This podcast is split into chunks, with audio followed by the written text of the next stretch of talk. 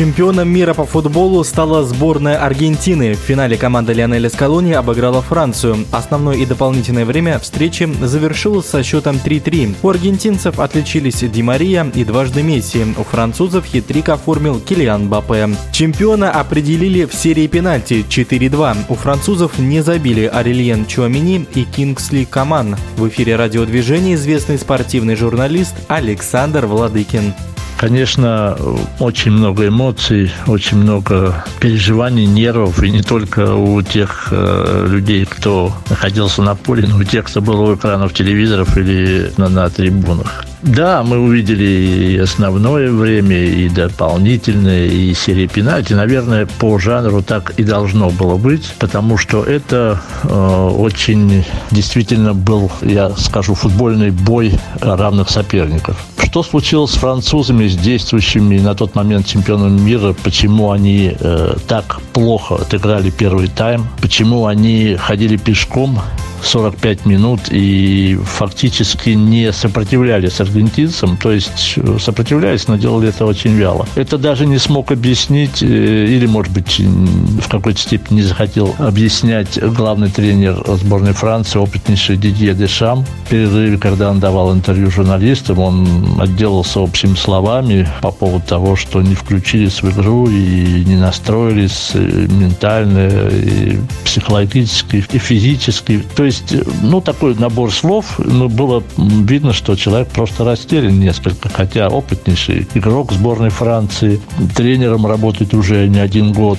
Когда произошли замены ряда ведущих французских игроков, я думаю, это был один из тех трудных решений, может быть, которые принимал тренер, но тем не менее они позволили сборной Франции включиться действительно в игру. Но все-таки заменить лучшего бомбардира команды э, в истории чемпионатов э, в Жиру заменить э, потом еще двоих игроков основы Дембеле и э, Рабье.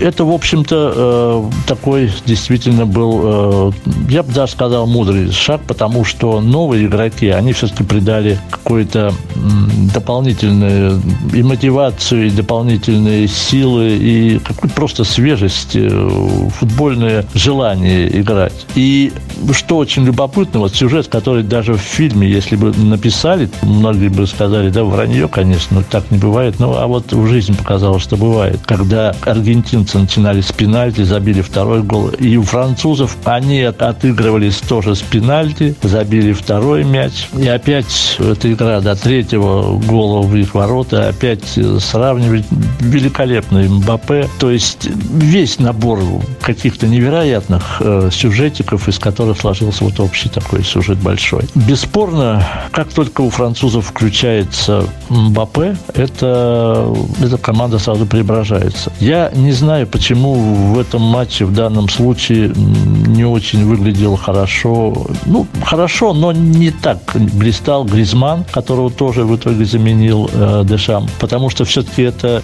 такое, ну, можно сказать, сердце команды. Он разводящий, он всегда очень тонко и умело направлял и атаки команды, и, и вообще был таким дирижером. Но что-то тоже пошло не так. В итоге вышли новые игроки, то есть они в команде уже были, они играли, э, но это не была команда, э, это несколько другая уже. Все-таки финал э, все подразумевали, что будут блистать на поле, ну, я имею в виду, подразумевали болельщики Франции, конечно, будут блистать на поле и Мбаппе, и Гризман, и Жиру, и так далее. Ну что, молодые игроки, новые игроки, их очень критиковали после матча с Тунисом, когда французы проиграли, и э, говорили, что нет, у Франции нет резерва и так далее. Ну, действительно, у французов есть проблемы. Они весь год теряли игроков, в частности, не приехал э, один из основных, скажем так, нападающий Бензема. Ну, и много кто, я сейчас не буду перечислять, там десяток целый э, футболистов, которые не смогли выступить на чемпионате мира. И Дешаму приходилось весь год постоянно переделывать эту сборную. Игра показала, что, видимо, ему надо уже потихоньку ставить на новых футболистов. Другой вопрос, останется ли он сам во главе команды. Он а, то говорил о том, что будет руководить, то говорил о том, что не будет руководить. Пока много эмоций, много нервов было потрачено на, не, на этой игре, и много предстоит обдумать, но наверняка мы увидим э, в следующем э, цикле и отборочно, в том числе у французов, много новых игроков. Что касается сборной Аргентины, я думаю, что завершается цикл все-таки Лионели Месси э, в сборной. А для сборной это очень важный игрок. Конечно, хит-трик Мбаппе – это величайшее достижение в финале чемпионата мира, но и Месси – это величайший игрок, без которого не было бы сборной э, Аргентины чемпионов мира. То, что все решилось в серии пенальти, ну, этого можно было ожидать, потому что э, аргентинский вратарь, конечно, очень, очень хорош в этой серии. Но это все игра в данном случае такая уже, кому повезет, кому больше, кому меньше в серии пенальти. А так, я считаю, обе команды заслуженно играли в финале. И если была возможность разделить э, золото и пополам а, этот Кубок мира вручить командам, то я бы, честно слово, это, это сделал, потому что и те, и другие заслужили в данном случае звание называться лучшей командой мира на ближайшие четырехлетие. В эфире радиодвижения был спортивный журналист Александр Владыкин. Решающий